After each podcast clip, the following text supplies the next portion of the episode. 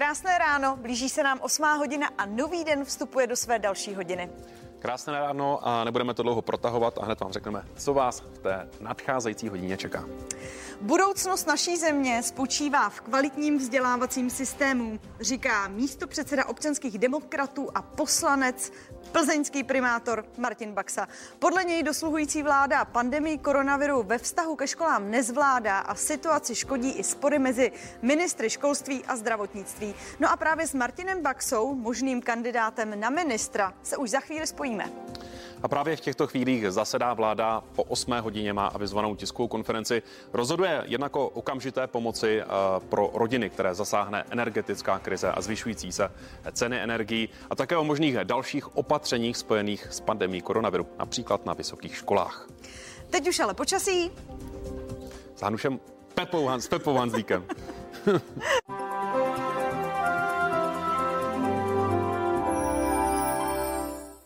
Příjemné ráno a nás to překvapilo. Je před 8 hodinou a je tu relace o počasí. Pojďme se podívat, co bude ovlivňovat počasí nad naším územím v následujícím období. Je to tlaková výše, která je nad východní Evropou a právě kolem ní k nám proudí ve vyšších vrstvách atmosféry od jeho východu teplejší vzduch. E, to se projevuje zejména nízkou oblačností, mlhavém v ranních hodinách, což je typický podzimní charakter počasí s teplotní inverzí, to znamená vyšší teplotou ve výškách než při zemi. E, teploty během dnešního dne budou dosahovat 8 až 12 stupňů Celsia právě při nízké oblačnosti, zejména na Českomoravské vrchovině, anebo potom také na severozápadě pouze teploty kolem 5 stupňů Celsia.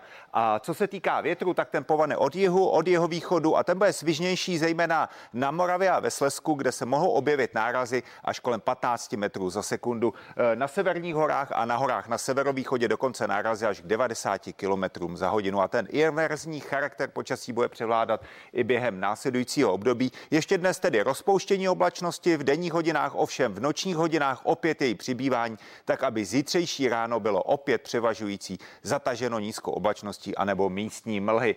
Stejné počasí ve čtvrtek i v pátek, to znamená po ránu zejména zataženo nízkou oblačností, která se bude během nerozpouštět. Sluníčka si užijeme převážně na horách a v odpoledních hodinách potom také místy v nížinách. Teploty 8 až 12 stupňů Celsia při nízké oblačnosti pouze kolem 4 stupňů Celsia. A vidíme, že na Českomoravské vrchovině se můžeme dočkat i srážek v podobě slabého mrholení. Příjemné ráno.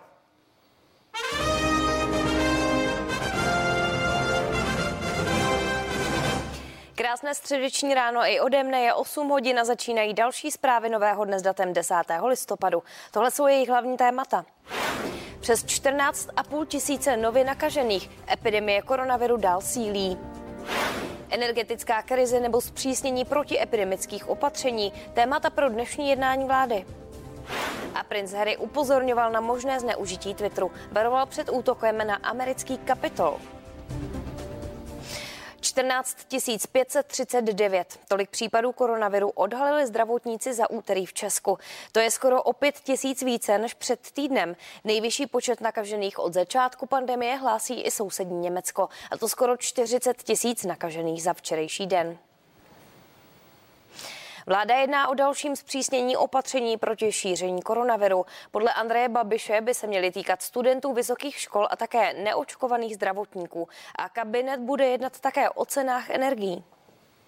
Studenti vysokých škol by na přednáškách, kde je více než 50 lidí, měli nosit respirátor. Doposud tedy respirátory na vysokých školách byly povinné v těch eh, vnitřních prostorách obecně, ale na přednáškách si je tedy doposud mohli eh, žáci a studenti sundat. Další z těch opatření, jak už si také naznačila, by se mělo týkat neočkovaných zdravotníků. Ti by se měli eh, povinně testovat. Podle slov premiéra Andreje Babiše to byl požadavek právě ředitelů nemocnic. Jen připomínám, že doposud se jednou týdně testovali zatím zdrav- pracovníci v sociálních službách a ty testy hradily zdravotní pojišťovny.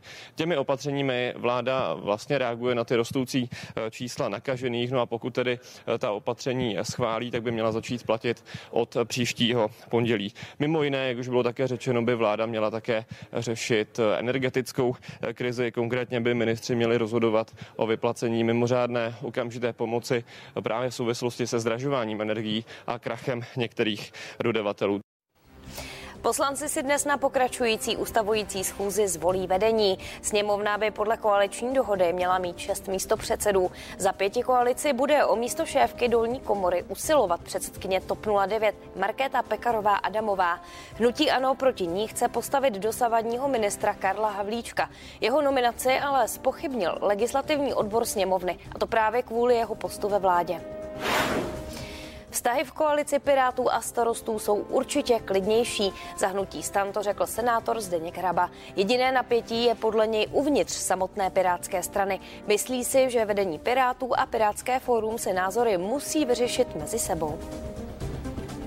Já myslím, že určitě ze strany stanu určitě uklidnili. Uvidíme, jak rozhodne Pirátské fórum. Zaznamenal jsem tam určité rozpory mezi představiteli Pirátů a Pirátským fórem a nebo představiteli Pirátů v České republice a třeba v Europarlamentu, ale to je záležitostí koaličního partnera, jak si věc vyřeší. Ze strany stanu je to, myslím, ta pozice vyjasněná.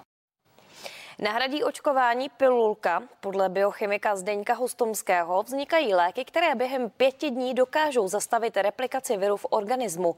Nabízí se tak potenciální náhrada vakcíny. Epidemiolog Roman Primula odhadl, že pilulka s 50% účinností by u nás mohla být dostupná začátkem příštího roku ta věda nespí a já to sleduji velmi intenzivně. Teďka budou za chvilku malé molekuly, pilulky, které si budete moci dát doma. To znamená, že ty lidi, co se nenechali vakcinovat, ano, oni třeba získají. Vidíte, já jsem se nenechal vakcinovat, teďka mám pilulku, nic mi nehrozí. Ale skutečně ty preparáty vypadají velice nadějně. To znamená, že pokud si ho vezmete při, při prvním příznaku, tu replikaci viru v podstatě za, zastavíte. Je to pětidenní kůra u toho Pfizera, to jsem sledoval. Jinými slovy, že bude spousta jiných modalit k tomu, abychom tu nemoc zatlačili do takové té standardní prostě, ano, nachlazení, chřipka, chřipka. nebo tohoto typu nemoci. Dneska potkávám kamarády a já jsem nevěděl, že jsou proti očkování. Vlastně, a já je nepřesvědčím asi nějakým způsobem. Ta pilulka je začala přesvědčovat najednou všude na sociálních píš, píšou sociálních sítí, tak já si nenechám očkovat, počkám na tu pilulku. Budeme blbě, vemu si acylpirin. Ta pilulka od konkurenční firmy, ne od této, tady bude někdy začátkem příštího roku zřejmě a ta má účinnost 50%, ta, která má účinnost kolem 90, tak to ještě chvíli bude trvat. Hmm. Propad v cestovním ruchu v době pandemie je ještě horší, než se zdá. To v našem vysílání řekl prezident Svazu průmyslu a cestovního ruchu Tomáš Prouza. Dodal, že klesly hlavně ceny ubytování a dalších služeb, což komplikuje podnikání hlavně v oblíbených destinacích. Podle něj budou pro oživení cestovního ruchu důležité také kampaně, které mají turisty přilákat bude potřeba, aby i ve spolupráci se státem jsme dokázali rozjet eh, poměrně důrazné reklamní kampaně, připomenout eh, možná už teď na Vánoce a chystáme jednu kampaň právě na advent eh, na Vánoce v Praze. Měla být, být to postaveno právě na tom, že to bude o kvalitním pobytu, o kultuře, eh, nikoliv o tom, že člověk přijede, levně se nají, levně se napije. To je image, kterého se musíme zbavit, protože jinak ty ceny nedokážeme vytáhnout zpátky nahoru. Twitter jako platforma pro uskutečnění státního převratu. Prince Harry podle svých slov varoval ředitele sociální sítě Jakea Dorseyho před možným zneužitím Twitteru den před útokem na americký kapitol. Řekl to během svého vystoupení na konferenci o propagandě v médiích. Příznivci Donalda Trumpa 6. ledna násilně vnikli do budovy amerického kongresu po vyhrocené předvolební kampani. Neměl jsem možnost říct mu to osobně, ale s Jackem Dorsim jsme si vyměnili pár e-mailů právě před 6. lednem 2021. V nich jsem ho varoval před tím, že Twitter by mohl být zneužitý pro zosnování státního převratu. Bylo to přesně den předtím a odpověď už jsem od něj nedostal. Lidi snažící se dostat z Běloruska do Polska by Evropská unie přijímat neměla. Na tom se v našem vysílání shodli europoslanci Jiří Pospíšil a Ondřej Kovařík. Pospíšil také řekl, že za příliv migrantů na polských hranicích může i Rusko. Toto je zcela mimořádná situace. Poprvé zde přímo jeden ze států organizuje útok na Evropskou unii, na Polsko jako jeden ze států Evropské unie skrze uprchlíky. Jedná se o formu hybridní války, chce tedy hybridního útoku a je třeba na to reagovat. Toto není běžný v vozovkách tok uprchlíků, kteří se chtějí dostat do Evropské unie. Toto je v zásadě útok Běloruska podporovaný a organizovaný putinovským režimem. A je třeba tedy v této věci být mnohem více ostražitý, než kdyby na té hranici stáli uprchlíci, kteří by sami bez popouzení cizí země chtěli vstoupit na území Evropské unie. Za normálních okolností, a jak se vypichují to slovo normální, eh, by bylo možné o takové situaci jednat. Eh, ale eh, Lukašenko a běloruský režim není ochotný k jednání a není ochotný jak si jakkoliv řešit tu, tu vzájemnou situaci. A v tu chvíli si myslím, že ze strany Evropské unie musí přijít zejména a především razantní kroky. Budoucnost naší země spočívá v kvalitním vzdělávacím systému, říká místo předseda občanských demokratů, poslanec a plzeňský primátor Martin Baxa. Podle něj dosluhující vláda pandemii koronaviru ve vztahu ke školám nezvládá a situaci škodí i spory mezi ministry školství a zdravotnictví. Jméno Martina Baxy bylo v posledních týdnech skloňováno už se třemi ministerskými křesly. Mluvilo se především právě o školství, ale také o dopravě nebo kultuře. Je účast plzeňského primátora ve vládě stále ve hře? Na to nám odpoví v následujících minutách. Pane Baxo, vítejte v novém dni. Dobré ráno. Dobré ráno, srdečně zdravím z poslanecké sněmovny.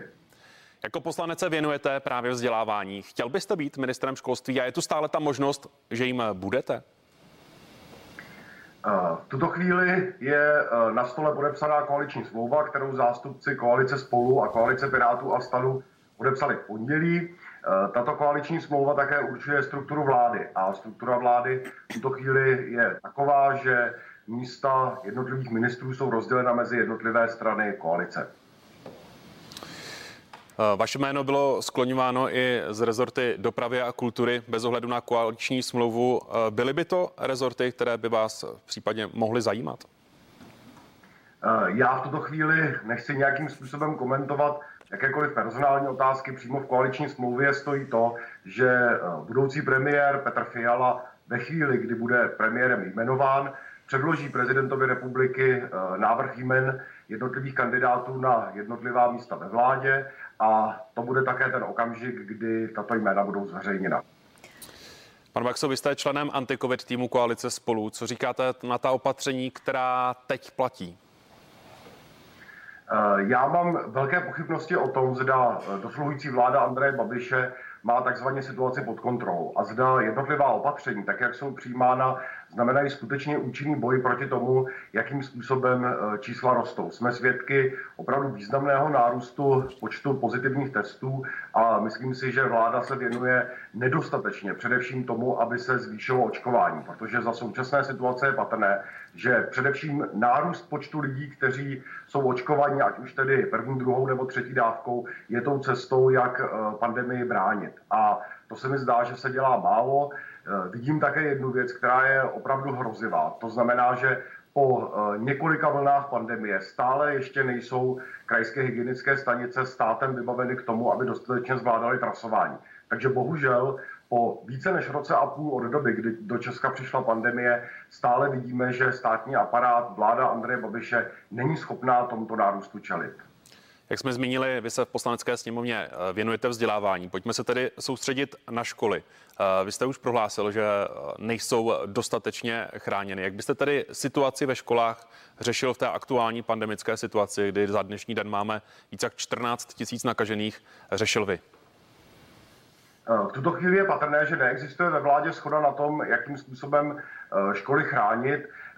Na mě dělá opravdu nedobrý dojem to, že dochází k veřejným přestřelkám mezi eh, ministrem školství a ministrem zdravotnictví a školy nemají jasný eh, přístup nebo pohled na to, jak se proti pandemii bránit. Podle mého názoru se zaspalo v otázkách testování. Mimochodem došlo vlastně v posledních týdnech k tomu, že se eh, testovalo pouze v těch okresech, které s týdenním spožděním měly avizovaný nárůst počtu nakažených, to znamená té takzvané incidence. My jsme předtím varovali. Říkali jsme, rozšiřte počet okresů, ve kterých se bude testovat a ve kterých budou eh, identifikovány školy, identifikována ohniska, ve kterých se COVID-19 šíří. Takže podle mého názoru by se mělo v tento okamžik, kdy čísla opravdu výrazně narůstají, ve školách mnohem více testovat školy mimochodem ze závěru loňského roku jsou na to připravené. Já sám jako primátor Plzně vidím, že eh, desítky našich škol toto opravdu zvládaly, když byly testy k dispozici, tak se organizačně eh, velice dobře dokázalo zajistit to, aby testování fungovalo. Pokud by se přistoupilo třeba na týdenní cyklus testování, to znamená po víkendech, aby se minimalizoval počet žáků, kteří v případě, že eh, mají kontakt s nakaženým spolužákem, vyšli do karantény, tak to by byl ten účinný recept. Místo toho jsme svědky, podle mého názoru, úplně bezzubých opatření, která eh, jenom velmi mlhavě hovoří o využití PCR testování. PCR testování je samozřejmě velmi účinné. My už jsme dlouhou dobu říkali, ať se stát připraví na to, že by bylo zapotřebí PCR testy používat v větší míře. Bohužel se to nestalo. Ve velkých městech přístupnost PCR testování je poměrně dobrá, ale třeba v nějakých venkovštějších oblastech určitě ne.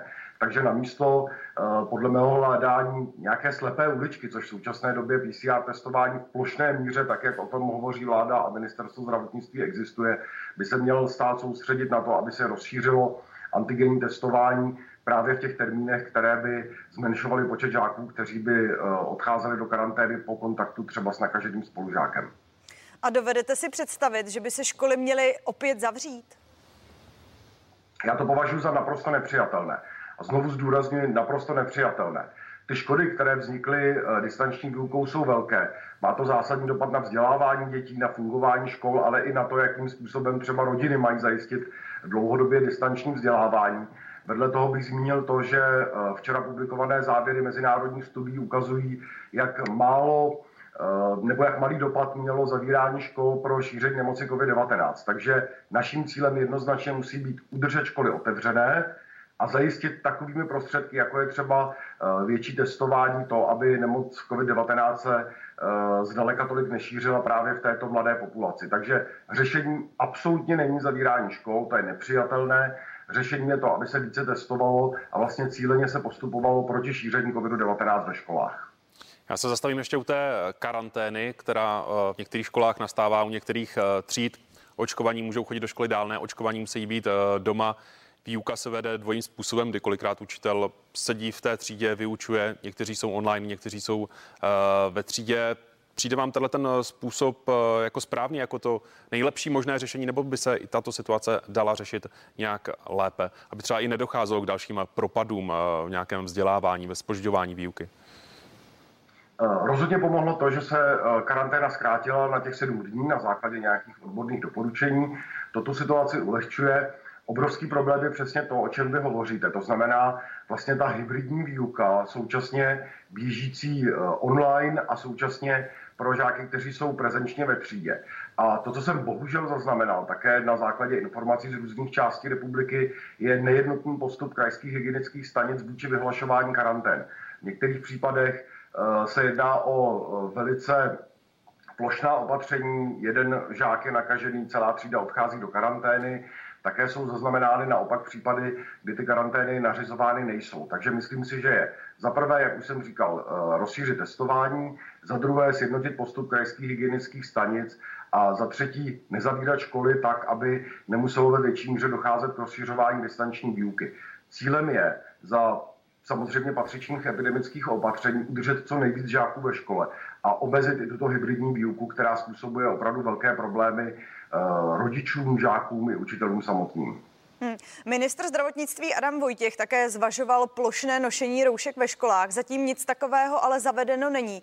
Bylo by to podle vás jedno z řešení? Eh, podle mě je akceptovatelný ten stávající systém, to znamená, žáci eh, musí nosit roušky nebo respirátory eh, ve společných prostorách školy při samotné výuce. Je to věc, která je opravdu velmi obtěžující a neměli jsme nikde na stole nějaká přesná data, která by říkala, že vlastně to trvalé nošení respirátorů mezi žáky může nemoci COVID-19 zabránit. Já jsem přesvědčený o tom, že tím klíčem v tuto chvíli, kdy ta čísla opravdu výrazně rostou, je eh, rozšíření testování ve školách. Říká Martin Baxa, my děkujeme za to, že jste byl naším hostem a přejeme vám příjemný a úspěšný den. Děkuji za pozvání a také přeji divákům hezký den.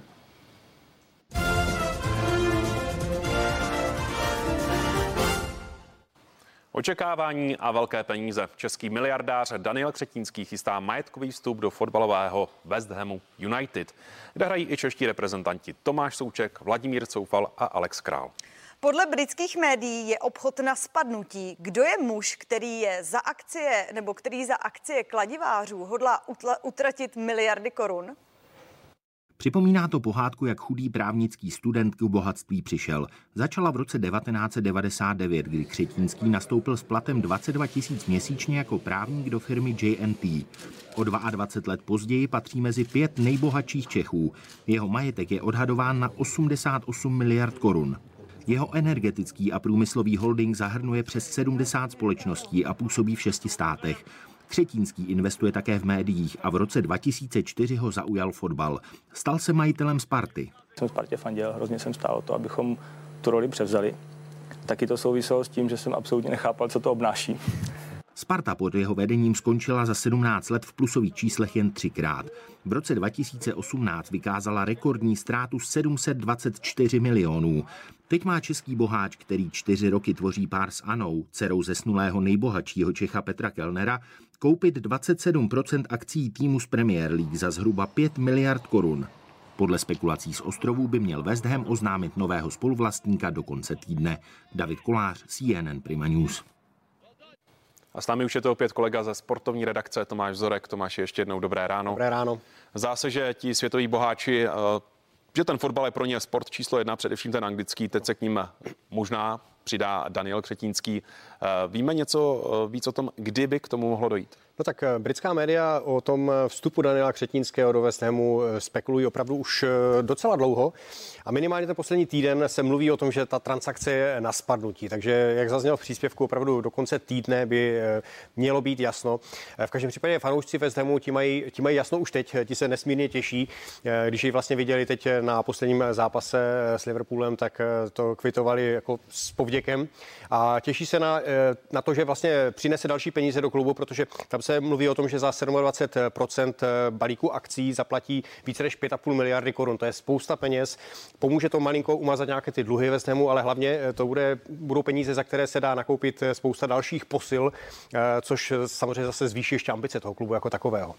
Proč právě ti světoví miliardáři krouží kolem toho anglického fotbalu? No, ta odpověď je asi jednoduchá, protože Premier League, eh, anglická nejvyšší soutěž, je nejen fanoušky, ale i mnohými odborníky považována za vůbec nejlepší fotbalovou ligu na eh, světě.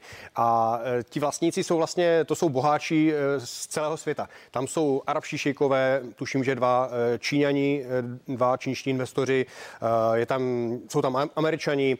Prostě opravdu spousta těch vlastníků je, je ze zahraničí a je to, je to dáno tím, že prostě Anglie má ve světě zvuk a navíc peníze dělají peníze. Tam jako každý zápas v podstatě je eh, vyprodaný, je plný ten stadion, eh, takže spousta peněz je ze vstupného, další peníze přinášejí eh, televizní práva, prodej těch různých dresů a těch dalších upomínkových předmětů, takže prostě je to, je to velký biznis ta anglická liga. No a proč právě West Ham? No tak i tohle je jednoduché. West Ham je zvláště v Česku nesmírně populární v posledních letech, protože uh, aktuálně v jeho dresu hrají tři čeští reprezentanti, uh, Coufal, uh, Alex Král a Tomáš Souček samozřejmě. No a Hammer se navíc teď docela daří. Jsou na třetím místě v anglické lize, což je možná nad očekávání, nebo určitě je to nad očekávání, to by jim zaručovalo i ligu mistrů v dalších letech. A to jsou zase další peníze, takže určitě mají dobře nakročeno. Daniel Křetínský je i majitelem eh, Pražské Sparty. No. Pokud by skutečně vstoupil do West Hamu, získal ten 27% eh, podíl, nebude to nějaký problém? Nebude to například nějaký střed zájmu nebo něco hmm. podobného? Uh, bude. Nevím, jestli úplně, jakoby, když bude mít ten minoritní podíl, v každém případě, když potom získá většinový podíl, jakože že je to v plánu, že by ovládl celý West Ham, tak tam by už nějaký střed zájmu byl, ale není to zakázáno mít vlastně dva kluby nebo více klubů, ale problém by tam byl v případě jiném a já si myslím, že k tomu si můžeme poslechnout jeden odborný názor té obecné rovině není zakázané mít většinové podíly ve více klubech v rámci Evropy tedy. A ani pravidla UEFA nezakazují vlastně podíly ve více fotbalových klubech, eh, po případě i většinově, za podmínky, že se ty kluby nezúčastní soutěží UEFA. To znamená, ať už ligy mistrů Evropské ligy nebo Evropské konferenční ligy. UEFA vlastně řeší až případy, kdy má jeden subjekt ve dvou a více klubech, které se mají účastnit evropských soutěží, protože účast takových klubů v soutěžích organizovaných UEFA je zakázána. To znamená, účastnit by se mohl pouze jeden z nich těch evropských předpisů a z judikatury potom vyplývá, že pokud jde o majetkový podíl v klubu, je hranice nastavena na 50%, to znamená, že jeden subjekt nesmí ve více klubech vlastnit více než 50% akcí nebo hlasovacích práv. Ta hranice 50% a více je relativně vysoká. Ty národní soutěže mají často nastaveno na 30%, což je případ i Premier League. Tak uvidíme, pokud jestli vůbec West do konce týdne tedy oznámí vstup Daniela Křetínského. Věřím, věřím, že ano. Tomáši, my ti děkujeme za podrobnosti. Hezký den. Budu se těšit taky. A co dalšího nás ještě čeká v novém dni? V době lockdownu bylo zrušeno úplně vše, včetně různých výstav a veletrhů.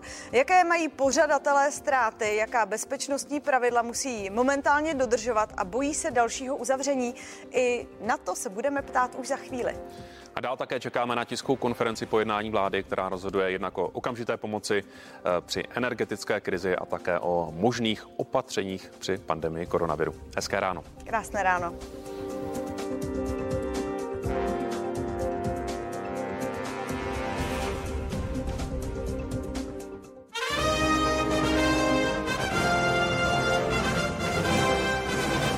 Krásné ráno je půl deváté a to znamená, že startují poslední zprávy nového dne s datem 10. listopadu. Pomoc lidem, kteří se ocitli v krizi kvůli zdražování energií nebo krachu některých dodavatelů. I to se dnes bude řešit na jednání vlády. Končící kabinet by se měl také zabývat dalšími opatřeními proti sílící epidemii koronaviru. Na programu je také zvyšování platů zaměstnanců ve veřejné sféře. Těm by od ledna mohl stoupnout platový tarif o 1400 korun. Prezident Miloš Zeman pověřil šéfa ODS a lídra koalice spolu Petra, Petra Fialu, aby vyjednával o nové vládě. A to by nemuselo trvat nějak dlouho. Fiala už totiž podepsal s ostatními partnery koaliční smlouvu a mezi jednotlivé strany už jsou rozdělená i ministerstva. Věci se daly do pohybu. Od chvíle, kdy prezident Miloš Zeman prostřednictvím videokonference hovořil s Petrem Fialou, uběhlo jen pár dní a prezident udělal zásadní krok k sestavení nové vlády. Vážený pane předsedo, na základě výsledků voleb do poslanecké sněmovny vás pověřuji, abyste vedl se zástupci politických stran zastoupených v poslanecké sněmovně jednání, jejíž cílem je ustavení nové vlády. Očekávám, že mě budete informovat o výsledcích vašeho vyjednávání, abych se mohl rozhodnout o svém dalším ústavním postupu. S pozdravem Miloš Zeman, prezident republiky. Podle ústavního právníka Ondřeje Projse pověření k sestavení vlády není zakotveno v ústavě. Jde prý o praxi, která se používá, když není jasné, kdo a jak sestaví novou vládu. Nerozumím tomu, proč prezident přistoupil k tomu pověření, když vlastně Petr Fiala tu vládu už mezi tím v zásadě dojednal Ústavní povinností prezidenta je přijmout demisi končící vlády a jmenovat nového premiéra, který sestaví většinovou vládu. To by mohlo být ještě do konce tohoto týdne. Karel Rychlý, CNN Prima News. Prezident Miloš Zeman zatím o pravomoci nepřijde. Senátní komise pro ústavu došla k závěru, že pokud se zdravotní stav hlavy státu nezhorší a ten současný mu umožní plnit alespoň ty důležité kompetence, není dočasný převod pravomocí ve hře. Podle lékařského konzília není prezident schopný věnovat se pracovním povinnostem naplno. Podle senátorů ale i to stačí.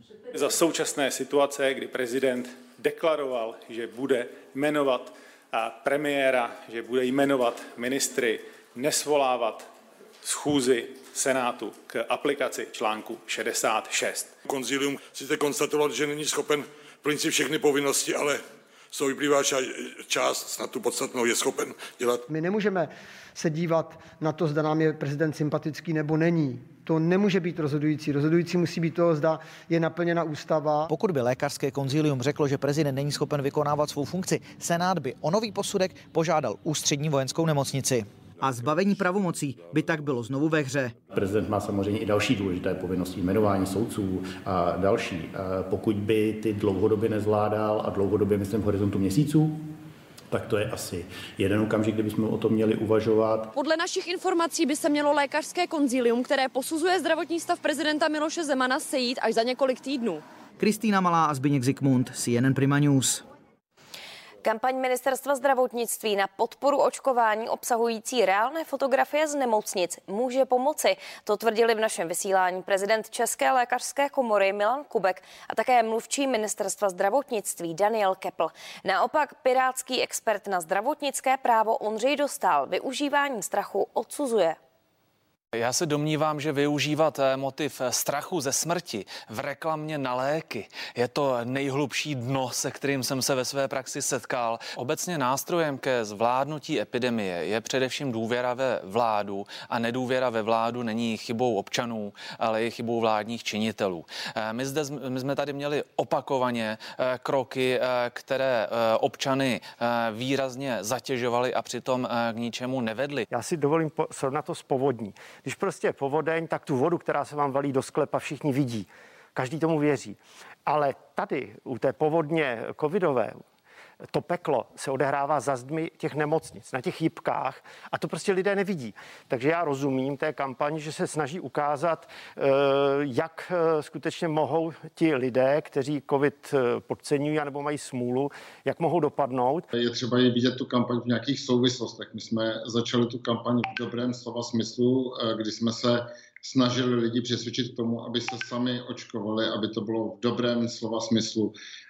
Nicméně logicky ta kampaň musí nějakým způsobem pokračovat a musí nějakým způsobem být, řekněme, více upo, víc upozornit na to, co se děje. Já bych jenom chtěl upozornit, že ty fotky jsou reálné, to nejsou kašírované fotografie, to je to, co zdravotníci zažívají v uvozovkách každý den na jibkách.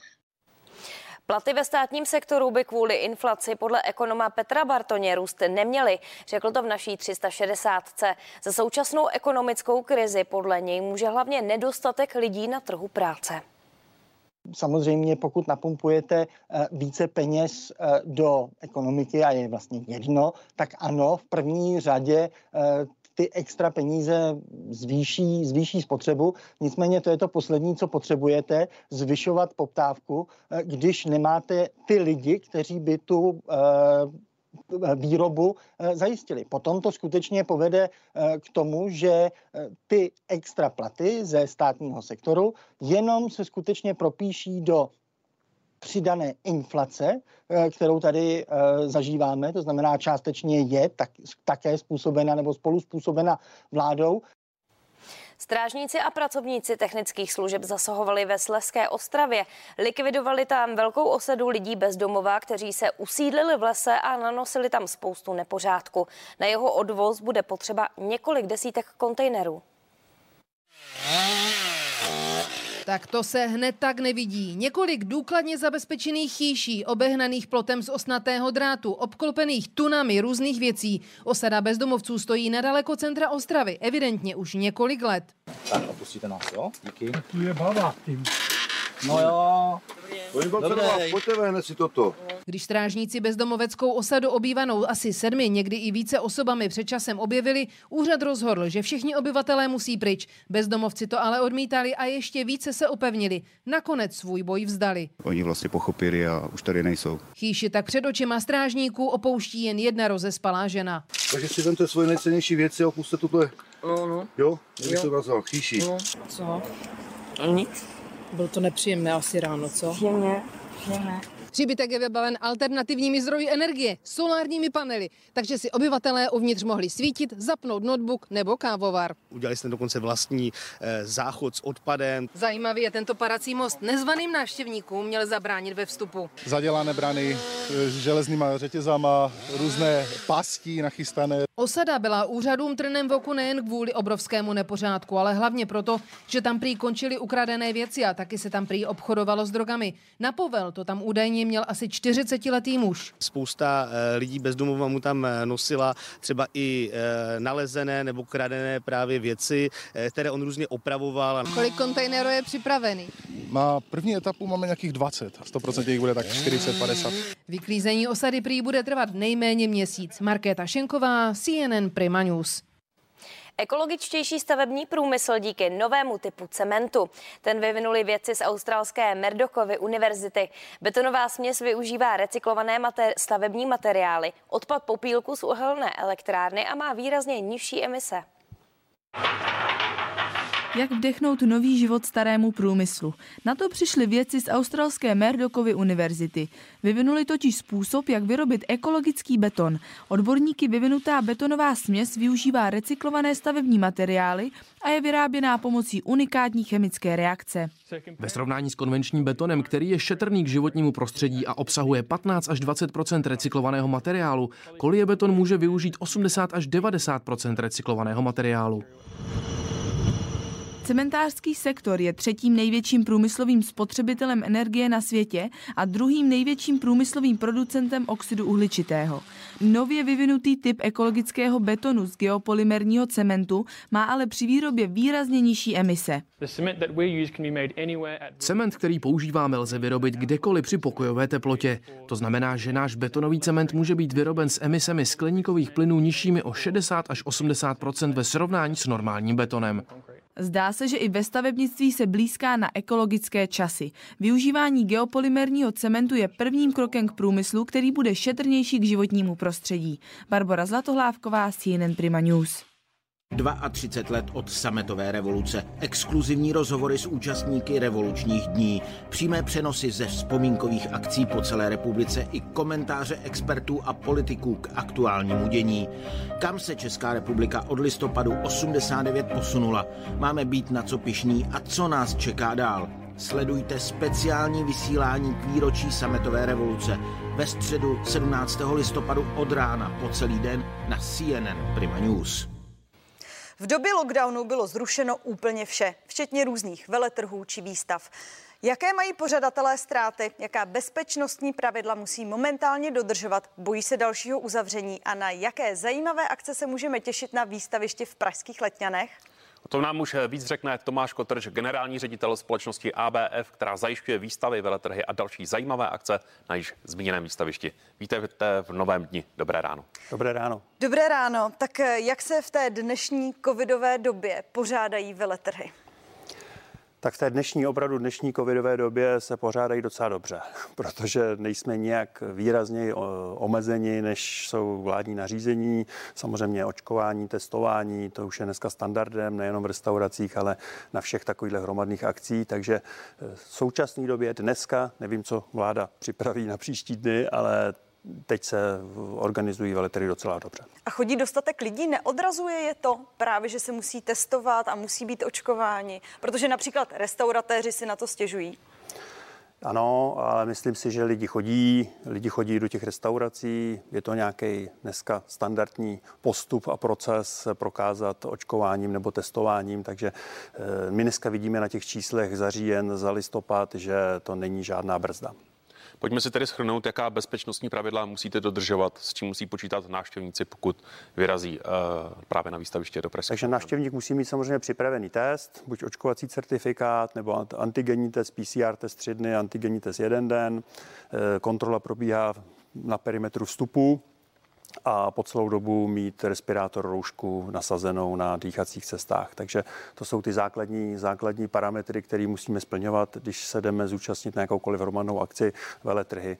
Eh, do toho samozřejmě takhle spadají. Hmm, a kdybych náhodou uh, přišla na veletrh a zjistila jsem, že už mi uh, to moje testování propadlo, je u vás nějaká možnost, že se tam mohu otestovat? Samozřejmě máme připravený v areálu výstaviště testovací centrum, který je pod odbornou péčí, protože ten test musí být odborný, ne samotest, mm-hmm. takže na to jsme připraveni.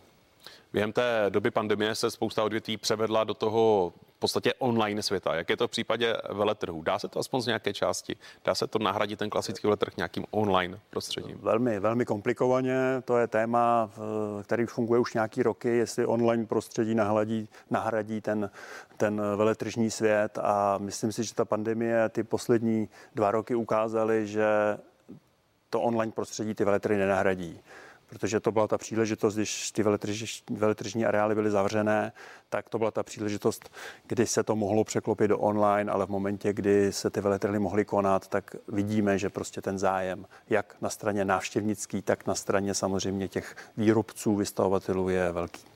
Když vezmeme ten loňský rok, který byl z hlediska té pandemie nejnáročnější, kolik vlastně akcí se na vašem výstavišti konalo? Tak bylo to pár akcí, byly ty jednotky. Bylo to veletržní sezona je na jaře a na podzim, takže jsme stihli celý únor, první týden v březnu a pak v nějaké velmi omezené míře, protože byly v nařízení rozdělený do sektorů a tak jsme udělali nějaké veletrhy v září, ale byly to jednotky. Hm, víte třeba, kolik akcí jste museli zrušit a jaké tedy máte ztráty? No, ztráty jsou 90% oproti obratům eh, roku 19, takže ty ztráty ekonomické jsou velmi výrazné. A co do počtu eh, akcí, tak eh, jsme zrušili třeba 40 akcí oproti 10, který jsme který jsme udělali. A hledáte pro ně náhradní termín, nebo už se i uskutečnili? Už jsme samozřejmě ty náhradní termíny udělali, uskutečnili jsme je v roce 2021 na jaře i na podzim, takže část těch uskutečněných náhradních termínů máme za sebou jo, a věříme, že ten rok 2022 ta veletržní sezóna, která fakt začíná někdy v únoru a končí listopad, tak eh, že bude už jako netknutá a bude standardní. Už jsme se přesvědčili o tom, že pandemie koronaviru je nevyspytatelná. Mm-hmm. Tak jak náročné je vůbec v této době něco plánovat? Museli jste třeba i změnit nějak podmínky vůči eh, těm, se kterými spolupracujete, aby v podstatě to bylo všechno lépe ušetřeno, aby se nešlo do tak velkých rizik? Samozřejmě to plánování hraje obrovskou, obrovskou roli. Účast na veletru se plánuje rok dopředu, skončí veletrh a hned se plánuje. Je potřeba být partnera. My jsme měli štěstí na některé partnery, například teď vypíchnu, skončil minulý měsíc veletrh Pragodent, který jsme organizovali společně s Českou stomatologickou komorou a s komorou stomatologů jsme samozřejmě organizovali tento veletrh to období covidový, takže jsme se scházeli, dělali jsme nejrůznější plány, eh, co se stane, když nastane. Jo? Takže mm-hmm. je potřeba mít toho partnera a ten partner musí souznit a musí taky chtít a koukat na ty věci pozitivně, s nějakým způsobem odhadovat. Jo? Takže eh, tohle byl partner, který byl příkladný a jsou samozřejmě i partneři, kteří pracují v jiných oborech a ten obor byl třeba výrazně zasažený, což je třeba cestovní ruch a tam se teda plánuje jako velmi, velmi hmm. jako špatně. A jak se pro vás vyvíjí ten podzim? Podzim. Bojíte se například dalšího uzavření, protože například dnes je téměř 15 tisíc nakažených. Hmm. Tak bojíme se uzavření, protože to uzavření je mm, ekonomická ztráta mm, prostě to nejde dělat, ale eh, podzim nechci říct, že je za námi, ale eh, dnes tento týden probíhá třeba Mezinárodní strojenský veletrh v Brně. Eh, příští nebo zítra začíná veletrh u nás e-salon, čistá mobilita, autosalon E, takže, takže určitě to stihneme. Jo. Možná dneska se dozvíme něco, co se bude dít za týden, za 14 dní. Máme ještě tři, čtyři velké akce do konce roku v tom listopadu, takže budeme doufat, že tyhle akce proběhnou, byť s nějakým omezením, ale, ale proběhnou. Hmm, už jste říkal, zítra začíná veletrh e-salon. Tak na co se tam návštěvníci mohou těšit? Nalákejte nás. Tak veletrh e-salon je samozřejmě veletrh sám o sobě, je, je o vědě, výzkumu, o technologiích, o novinkách a e-salon je toho úplně příkladem. Je to téma, který tady rezonuje světem. Jestli je to ta správná cesta, nebo jestli je to ta mm, cesta do budoucna, že nebude nic jiného. Takže určitě jsou to technologické novinky, určitě se tam budou eh, prezentovat nová auta, budou to světové premiéry, evropské premiéry jednotlivých značek, jsou tam skoro všechny značky importérů, takže bude to pěkná, eh, vonavá, blízkavá akce pro oko diváka, ale i jako pro fajnšmekra z techniky. Je to například i pro vás osobně jeden z vašich nejoblíbenějších veletrhů, které pořádáte? Je jako to, pro muže auta? Je to jako muži auto samozřejmě, ale eh, auto obecně prostě je pěkný reklamní předmět nebo pěkný předmět, hezky se na něj kouká jo, a je to, je to obor, který, který jde teď jako hodně dopředu a samozřejmě je tam i ta kontraverze toho, té e-mobility oproti těm, oproti těm spalovacím a tradičním motorům, takže, takže to je veletrh, na který se těším. A, a vy a elektromobil, jde to dohromady? Chtěl byste elektromobil nebo jezdíte například elektromobilem? Jezdím elektromobilem, eh, asi určitě bych eh, jeden do rodiny pořídil, jednou do budoucna, ale má to pořád ještě spoustu otázek, kde dobíjet a tak dále. Takže, takže to je to, co se taky dozvíme na veletrhu, budou tam odborní, odborní přednášky, je to, je to téma opravdu. Zajímá mě to. Tady můžeme z jistotou říct, že tento uh, veletrh se uskuteční, že tam ho nic nenaruší. Nicméně, uh, jaké emoce to ve vás vyvolává, když třeba dnes slyšíte, že více jak 14,5 tisíce nakažených? A to tak, že s napětím očekáváte každou tiskovou konferenci uh, vlády. Jaké emoce se ve vás odehrávají v těchto situacích? Tak eh, já osobně bych řekl, jsem trošku utupělý už, protože těch informací mm. je, je jako v těch posledních dnech jako celá řada, ale samozřejmě očekávám informace jak profesně, tak do soukromého života a ta práce je teď jako velmi významný prvek, takže, takže ano, ty emoce tam jsou. Jo. Eh, dneska víme, co se bude dít 22. listopadu, tak nevím, jestli dneska někdo zase něco urychlí, nebo jo, tak eh, opravdu nevím, ale ten zítřejší termín není, není nijak, není nijak jako ohrožen. Jo. Eh, tam jediný to, to omezující pravidlo je 1,5 metru rozestup, ale to je, jako bych řekl, běžná, běžná míra. Mm-hmm. Takže mi ještě připomenem, že e-salon začíná už zítra na výstavišti v pražských let, letňanech. Eh, pane Kotrši, vám děkujeme, že jste byl naším hostem a přejeme vám, ať se vám daří, ať vám i vláda vychází vstříc, co se týče pandemických opatření. Přejeme. Děkuji, to je velmi kvalitní přání. Děkuji. Děkujeme, že jste přišli. Hezký den. Děkuji, hezký den.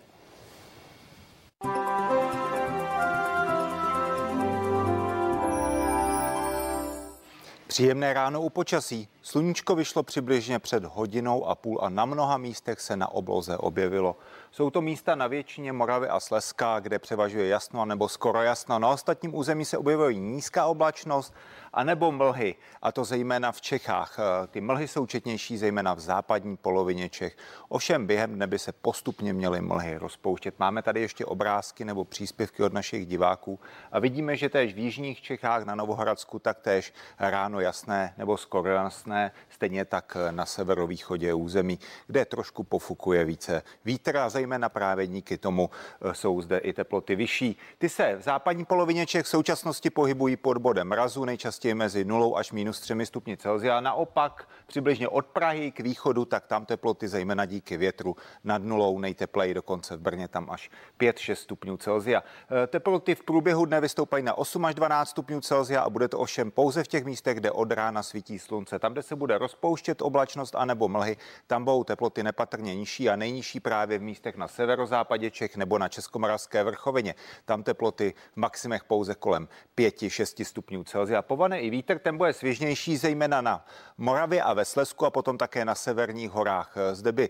nárazy mohly dosahovat až 90 km za hodinu. Jinak v těch oblastech kolem vyšších středních poloh, v těch nadmořských výškách na vrchovině, tak tam nárazy kolem 55 km za hodinu. V následujícím období očekáváme pokračující inverzní charakter počasí. Slunečno na horách a zde i výrazně tepleji. Naopak v nížinách, tak tam teploty i v noci mohou klesnout pod bod mrazu, zejména v těch místech, kde zeslábne vítr, jinak těsně nad bodem mrazu a přes den teploty 3 až 7 stupňů Celsia, neboť většinou bude zataženo nízkou oblačností. Ta se v některých místech protrhá a pokud sluneční svit převáží v průběhu dne, může být v těchto místech až ke 12 stupňům Celsia. Pojďme se podívat na ten zítřejší den a vidíme zde právě tu nízkou oblačnost a mlhy, tak jak by se měly během dne postupně rozpouštět. Ráno vidíme, že na většině území během dne potom postupně rozpouštění mlh a nízká oblačnost se rozpustí e, místy. Zůstane zejména na jihu Moravy a na Českomoravské vrchovině. V noci opět její přibývání. Příjemné ráno.